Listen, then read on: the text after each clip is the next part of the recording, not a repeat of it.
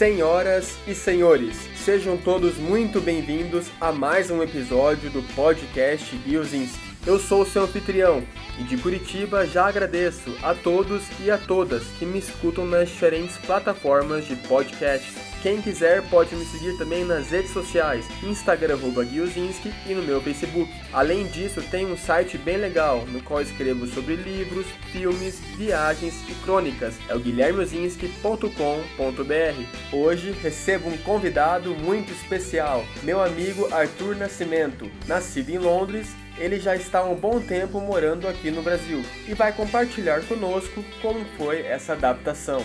Fiquem com a gente!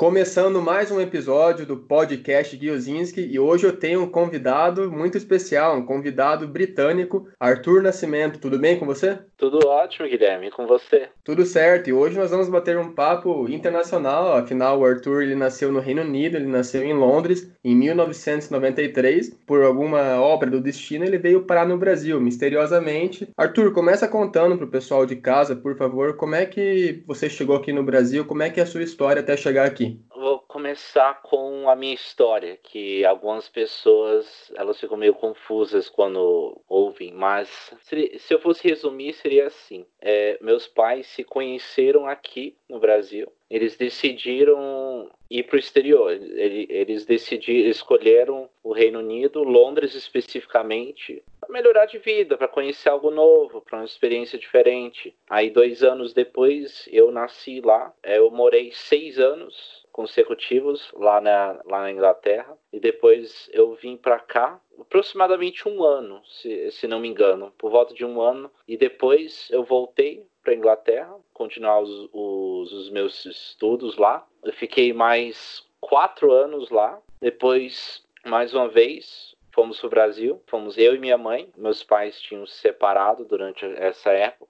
mais uma vez, ficamos é, um ano. Dessa vez eu fiquei morando em Teresina, no Piauí, que é onde minha mãe vende. Eu me considero anglo-brasileiro, por quê? Porque meus, os meus dois pais são brasileiros. Eu nasci na, na Inglaterra, no Reino Unido. Depois ela recebeu uma, uma oportunidade de fazer um doutorado é, numa cidade chamada Newcastle, no norte da Inglaterra aproximadamente 400 quilômetros de Londres. Aí ela aceitou, gente, e aí a gente foi, em vez de morar em Londres, a gente foi morar em Newcastle. E a gente ficou quatro anos lá, quatro anos. E depois ela concluiu o doutorado e ela tinha a obrigação de voltar para o Brasil. E ela assumiu um, um cargo de, de ser professora da, de uma Universidade Federal do Piauí. Eu fiquei, aí eu fiquei seis meses lá. Aí eu fui para o Canadá eu fiquei seis meses lá, é, foi um semestre. E depois eu voltei para o Brasil, aí eu fiquei morando dois anos em, em Teresina.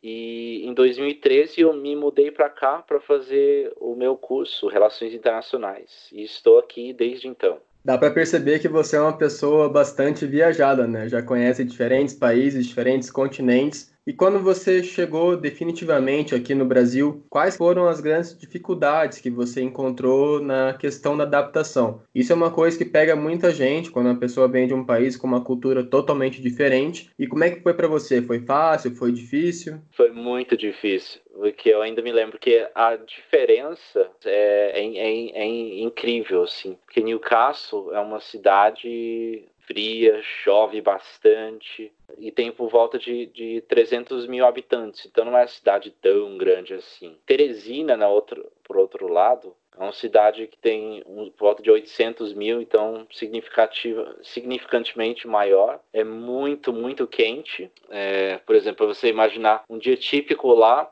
é um dos dias mais quentes de Curitiba, para você ter uma ideia.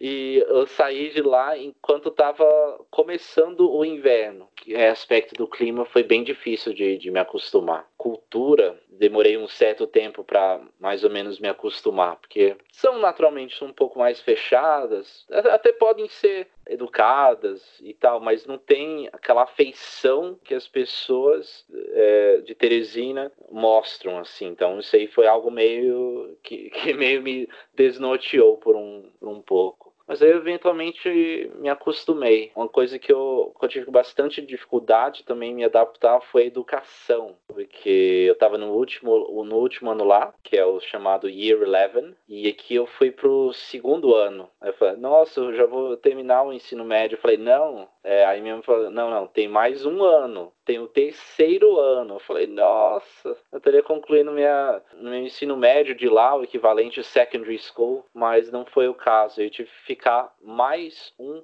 ano para realmente concluir o ensino médio aqui. Eu ia perguntar exatamente como é que foi para você aprender o português, se foi mais fácil, porque eu imagino que talvez na Inglaterra você praticava mais com seus pais em casa, enquanto com todos os seus amigos, em todo o seu ambiente social era mais o inglês mesmo. Começando com a questão do, do idioma, eu tenho duas línguas nativas, que é tanto o inglês quanto o português. O inglês porque eu nasci lá, eu, eu de fato cresci com a língua, e o português por causa que conversava com meus pais. Porém, eu lembro que teve uma época, acho que eu tinha por volta de uns 7, 8 anos por aí, que eu comecei a, a esquecer por alguma razão bastante português. E eu tinha voltado, os meus pais tinham, tinham voltado para Londres. E aí minha mãe decidiu me colocar numa escola de português.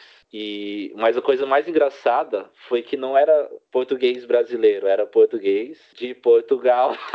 eu lembro que é, eu tinha, eu estava começando a desenvolver um sotaque português. Eu juro para você, eu estava começando a desenvolver um, um, sotaque português, mas não tinha uma escola de português é, do, Brasil é, lá lá em Londres. Talvez hoje em dia tenha, mas naquela época não tinha. Mas mesmo assim a gente continuou. Aí quando a gente mudou mais uma vez para Teresina, eu tive que readaptar meu sotaque para o português daqui do Brasil. Esse foi um episódio engraçado da minha vida. E, e, a escola foi bastante útil porque aprendi a escrever em português, a ler e escrever, que eu tinha muita dificuldade naquela época. Voltei para Teresina em 2010, em final de 2009, eu só tive que me acostumar mais com a velocidade da, das pessoas é, que, que elas falam, que elas falam muito rápido é, lá. E eu, e eu falava devagar, as, eu, as pessoas com quem eu estudava lá sempre falavam, nossa, você fala tão devagar e fala, fala tão certinho, assim. Falei, é, vai demorar um pouquinho até que, é, que eu falo na, na velocidade que vocês falam. Porque o Brasil, né, ele é um país gigantesco. Cada cidade dentro de um estado, nós temos diferentes sotaques, diferentes diferentes formas de se comunicar com o português. Isso é uma coisa que às vezes pega até a gente, que é nascido aqui no Brasil, então eu imagino que para você, que teve boa parte da sua vida foi no Reino Unido, tenha sido talvez um choque. E um pouquinho mais nas diferenças culturais também, uma coisa que pega muita gente, que com certeza é muito diferente, deve ser a culinária entre o Brasil e a culinária britânica. Eu queria que você explicasse um pouco mais para os ouvintes qual que você prefere e quais principais diferenças entre as duas também. Entre as culinárias fica difícil é, defender a, a, a, culinária britânica, porque ela tem uma má fama assim, internacionalmente. Não é tipo, não é considerado alta gastronomia igual a Itália, ou a França, ou a, é, a Índia. E basicamente para almoço você não você não, não vai pro, pro restaurante, você não vai pro. Você não vai comer um self-service. É, lá é tudo sanduíche. Sanduíche, sanduíche e de vez em quando uma sopa, assim, quando tá bem frio. E lá é o contrário daqui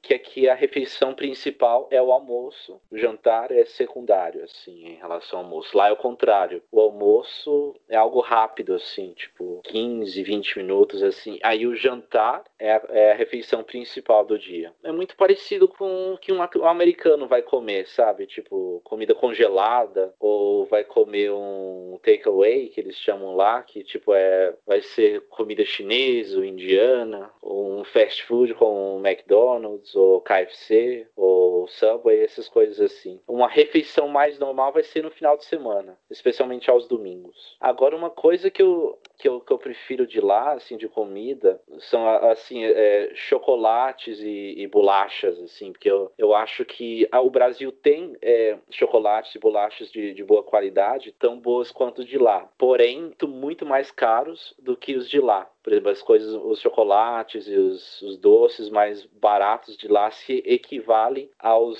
aos, aos bons daqui. E, e, são muito baratos. Por isso que essa é uma coisa que eu sinto bastante saudade, na verdade. É, aqui no Brasil, pelo menos no sul do Brasil, um dos lugares mais famosos pela sua produção, mas é uma produção mais artesanal, que como você disse, acaba tendo um custo maior, acaba custando mais caro aos clientes, fica no Rio Grande do Sul, ali na região de Gramado, na região de Canela, ela lá tem muitos chocolates artesanais, chocolates que são deliciosos, mas como você disse, são mais caros mesmo. E talvez realmente o Brasil não seja conhecido como um país referência nesse quesito. Mas uma outra coisa interessante também que eu acho legal te perguntar quando a gente vai para um outro país, às vezes tem algumas coisas que chocam, principalmente na questão dos gestos. Alguns gestos que são comuns em outro país, às vezes num outro lugar não são tão aceitos, né? A gente sabe que em certos lugares o sinalzinho com a mão, o sinalzinho positivo com a mão, às vezes não é muito aconselhável você fazer. Teve alguma coisa é, que te chocou quando você chegou aqui no Brasil? Tem alguma história interessante para compartilhar com o pessoal? Nossa, quando você começou a falar, a falar disso, já algumas lembranças vieram tipo, igual um, um, tsunami. Se eu fosse ter que resumir muitos, é, é, começando assim com os gestos. Sim, tem, tem alguns mais, alguns gestos assim diferentes. Apesar de que esses gestos de, é, de polegar para cima, dando joinha, tão, é usado tanto aqui quanto lá. Aqui é muito mais usado do que do que do que lá. Então, se você tiver tipo dando joinha, joinha o tempo todo, as pessoas vão, vão achar um pouco estranho lá, porém vão vão entender. E se eu fosse achar outro assim, outro outro gesto seria os seus dois dedos, é, tanto o indicador quanto o dedo do meio virado para frente. Você vai basicamente estar tá xingando alguém lá na, lá na Inglaterra. Então, imagina você você fazendo o símbolo é, de V de vitória e você vira ao contrário. Isso é fazendo isso você vai estar tá xingando alguém. E isso aqui não, é, não é nada aqui no Brasil. Não é um insulto, não é um elogio, não é nada. Mas uma história engraçada. Eu, eu lembro quando eu, no, no meu aniversário de 18 anos de idade, eu lembro que eu tava louco para comprar álcool. Eu falei, ah, vou pegar, vou pegar minha identidade, vou pro supermercado, vou comprar. Eu tava com muita vontade de é, mostrar pra, pra moça do caixa assim, ó, pá, aqui minha identidade, caso ela fosse pedir. Mas eu fui, fiquei muito desapontado porque ela não pediu. e lá o, é, é, lá o governo é extremamente rígido com a venda de álcool assim para pessoas que, é, que parentam ser menores de idade. Se você não for de idade, até se você aparentar ser menor de idade, eles sempre sempre vão exigir é, exigir algum tipo de identificação para eles é, verem qual é a sua idade. Isso é uma coisa bem diferente, que é uma coisa que me, me surpreendeu até, até na, na questão de, de fiscalização da venda de de, bebidas. E já que você tocou também nessa questão do álcool, né? Aqui no Brasil a gente tem um certo estereótipo que os britânicos adoram pub, adoram tomar bastante cerveja. Isso realmente é verdade? Como é que, como é, que é essa questão lá no Reino Unido? Isso realmente é verdade. e, e, como que isso seria verdade? Bom, basicamente, os pubs e os bares de lá, eles abrem, para você, vocês terem ideia, eles abrem de manhã, eles abrem por volta de 10, 11 da manhã e já, já tem gente que vai lá para beber. Mas você, ouvinte, deve estar tá pensando, ah, mas deve ser num, num sábado, domingo. Não, isso é todos os dias da semana. E tem gente que vai lá para beber, assim. Não é só turista, é algo cultural mesmo, sabe? Também tem essa questão do Reino Unido ser um dos países que tem uma, uma das maiores taxas de consumo de álcool de é, menores de 18 anos de idade. Então, tipo, as pessoas, especialmente lá em Newcastle, na cidade onde eu, onde eu morava, as, as pessoas já queriam começar a experimentar beber com, não estou exagerando, com 12, 13 anos de idade. Eles pediam se eles tinham algum, algum irmão ou irmã mais, mais velho, maior de idade, ou eles até pediam pessoa, para pessoas que estavam passando para comprar álcool assim. É, isso é uma das coisas que eu lembro, tipo, beber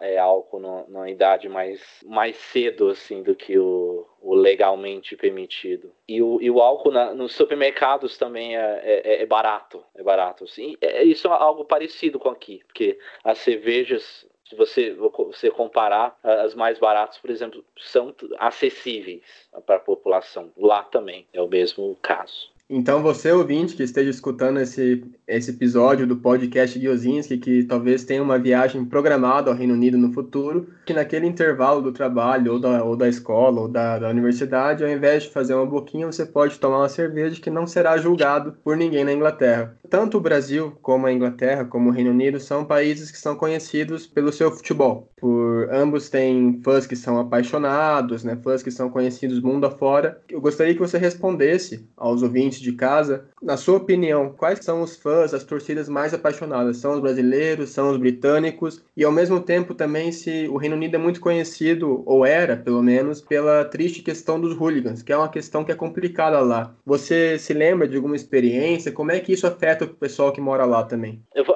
aliás, eu vou até começar a, a explicar algo que não, não pode, possa não ser tão óbvia para o ouvinte, porque por que tem diferença entre é, Inglaterra Grã-Bretanha e Reino Unido. Pois bem, tem aqui uma, uma curiosidade. O Reino Unido é, o, é, um, é um país só no, no palco mundial. Assim, ele, o Reino Unido é uma, uma união dos quatro países: Inglaterra, País de Gales, Escócia e Irlanda do Norte. Internacionalmente, eles são um só. Por que, que eu estou explicando isso? Porque vai ficar mais fácil para vocês entenderem por que, que a seleção é Inglaterra. Porque 100 anos atrás, até mais do que isso, os, os times é, decidiram jogar só pelos seus países. Então, Inglaterra tem uma seleção, País de Gales, Escócia Irlanda do Norte tem suas próprias seleções. Ah, e outra coisa, nas Olimpíadas não é Inglaterra, não é País de Gales, não é Escócia, não é Irlanda do Norte e não é Reino Unido. Então todos os, os atletas da, da, da, Escócia, da Inglaterra e do País de Gales é,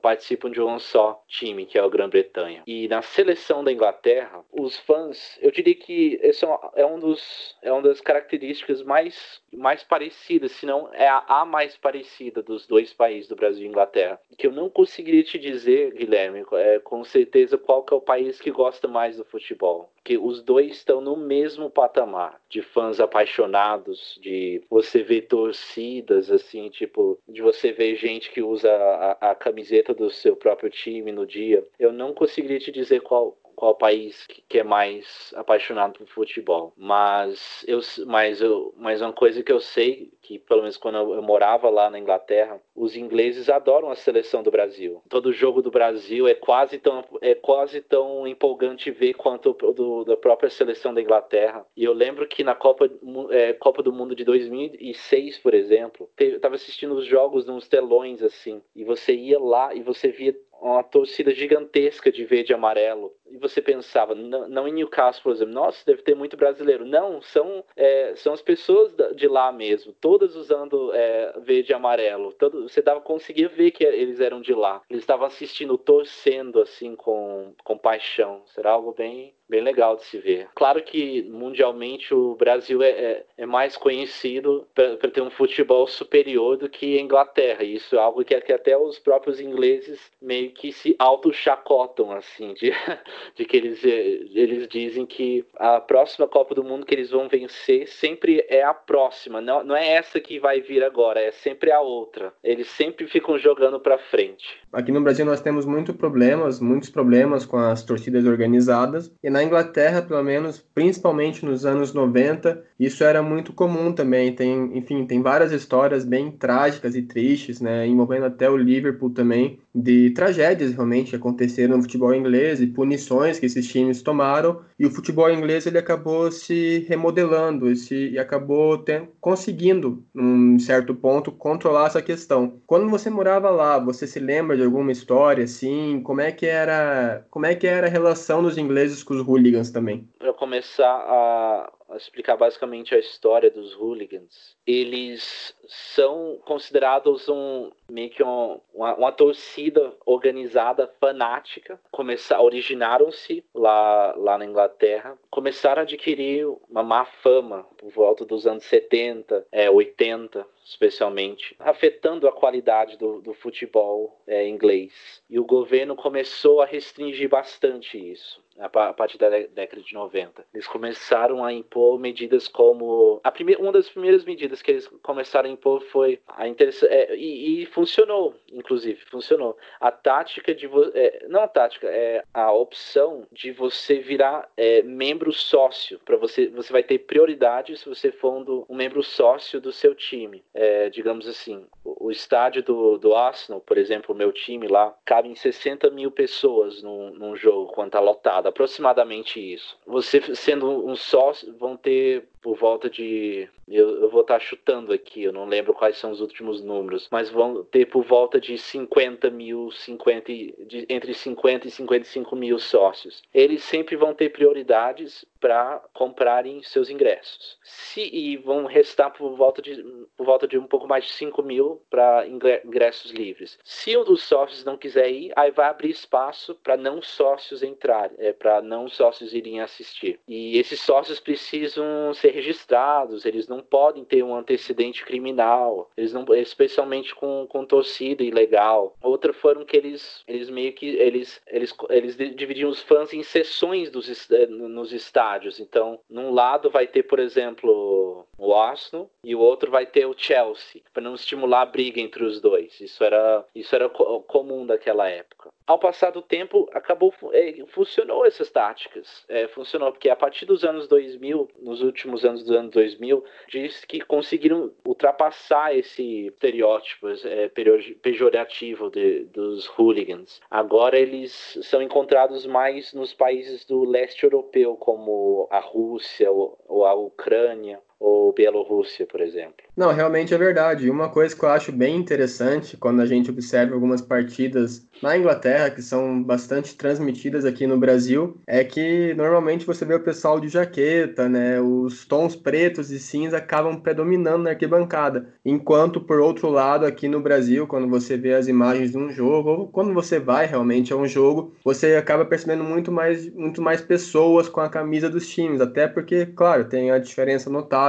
de temperatura, né? Isso é uma coisa curiosa, eu acho, eu concordo com você também, eu acho que a Inglaterra conseguiu se livrar bastante, assim, desse estigma que os hooligans tinham e esperamos que talvez no futuro o Brasil também consiga com o tempo se livrar também aqui desse estigma e resolver principalmente os problemas de violência entre as torcidas, que muitas vezes, vale ressaltar, não acontece perto dos estádios. Acontece em terminais de ônibus, Realmente. acontece em pontos distantes do estádio. Normalmente perto do estádio, com muito policiamento, acaba sendo um local mais seguro mesmo. E nós estamos se encaminhando para o encerramento desse episódio do podcast Giozinski. E uma coisa que eu gostaria, que eu acho que é bem válido você comentar com os ouvintes, é quais foram as lições e os aprendizados que você teve quando você chegou aqui no Brasil, desde que você está aqui e como que você mudou como pessoa mesmo desde que você veio para o Brasil? Ótima pergunta, Guilherme, ótima pergunta. É, seriam muitas, muitas coisas a, a comentar, porém, se eu fosse resumir a três,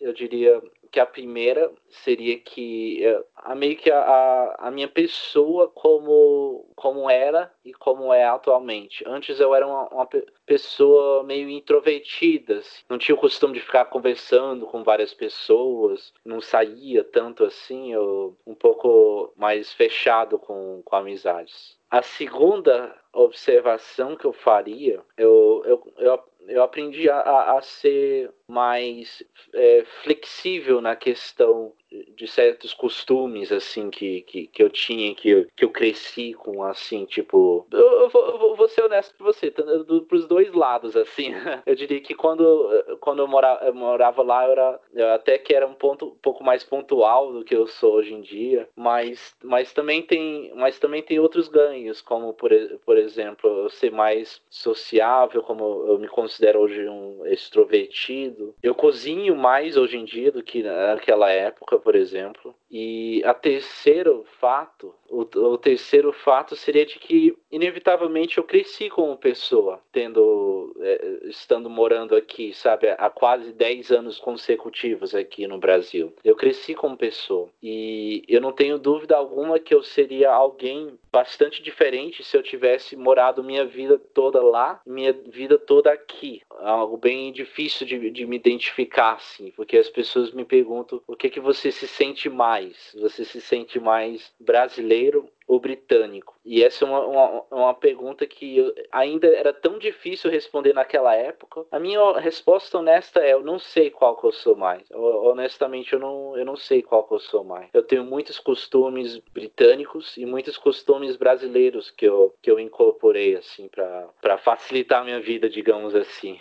e essa questão de identidade, de, de qual nacionalidade eu mais identifico, é algo que faz parte da, da minha pessoa e sempre vai continuar a ser. Bom, é algo que eu meio que tenho orgulho de, de estar numa posição assim, sabe? De ter vivido realidades bastante diferentes. Como você bem falou, são as nossas experiências que moldam a nossa identidade, a nossa personalidade. E para quem não sabe também, o Arthur ele é um especialista em caipirinha. Então vale muito a pena fazer amizade com o Arthur porque ele sempre posta no Instagram tudo fazendo belas, belíssimas caipirinhas. Então vale a pena, só não vamos exagerar muito em quarentena. Duas perguntinhas rapidinho, Arthur. A primeira, o que, que você mais sente falta da Inglaterra? Se eu fosse resumir uma coisa, uma só coisa, difícil.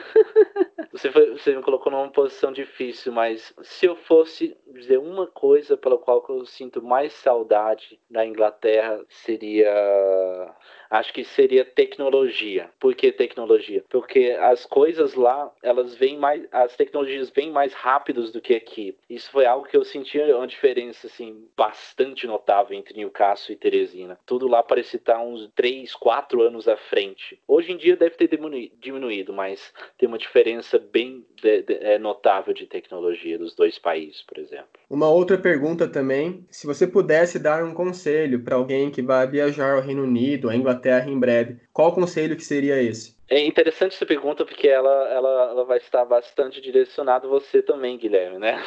e já é, um, já é um assunto que a gente conversou bastante. Mas se eu fosse resumir a um assunto, seria é outra coisa. Eu não sei de onde você vai estar ouvindo de, disso, ouvinte. Pode ser que você esteja ouvindo do, é, de algum, algum lugar que não seja aqui é, de, de Curitiba, no Paraná. Pode ser que você esteja ouvindo do Nordeste ou do Sudeste ou qualquer outra região. Mas se prepare, se acostume e se se adapte para ter menos amizades do que aqui no Brasil. As amizades lá são realmente mais restritivas do que aqui.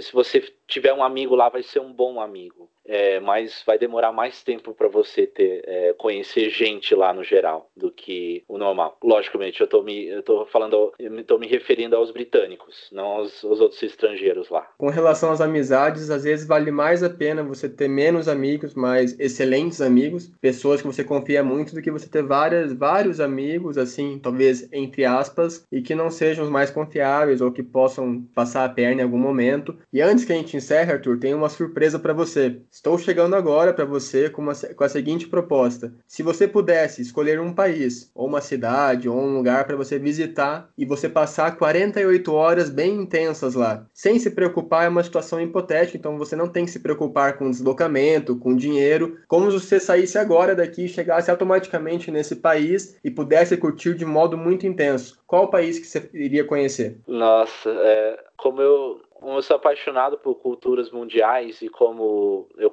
eu conheço assim bastante culturas diferentes, você me, você me jogou uma pergunta bem difícil assim. Mas se eu fosse se eu fosse escolher um lugar e ficar 48 horas lá, pronto, escolhi um lugar eu acho que seria Las Vegas. Las Vegas, por quê? Porque lá basicamente você vai ter que ficar acordado o tempo, o tempo todo para poder aproveitar lá os cassinos e a diversão e a, a vida noturna de lá. de modo bem, bem louco, né? Bem, bem intenso realmente. E com isso estamos chegando ao fim de mais um episódio do podcast Giozinski e quero te agradecer, Arthur, pela sua participação. Espero que você tenha gostado. Foi um prazer você ter me convidado, Guilherme. Foi um prazer mesmo. Imagina, o prazer foi meu e muito obrigado a você de casa que pacientemente escutou mais esse episódio do podcast Giozinski. Meu muito obrigado e até a próxima. Chegamos ao fim de mais um episódio do podcast Giozinski. Muito obrigado, de coração, a todos e a todas que tiveram boa vontade e paciência para chegar até aqui. Como diria meu querido avô Luciano Zinski, junte-se aos bons e será um deles. mas se não quiser, pode vir com a gente mesmo. Não se esqueçam, sigam meus trabalhos no Instagram Guilzinski, no Facebook e em meu site pessoal guilhermeozinski.com.br. Tchau e nos vemos em breve.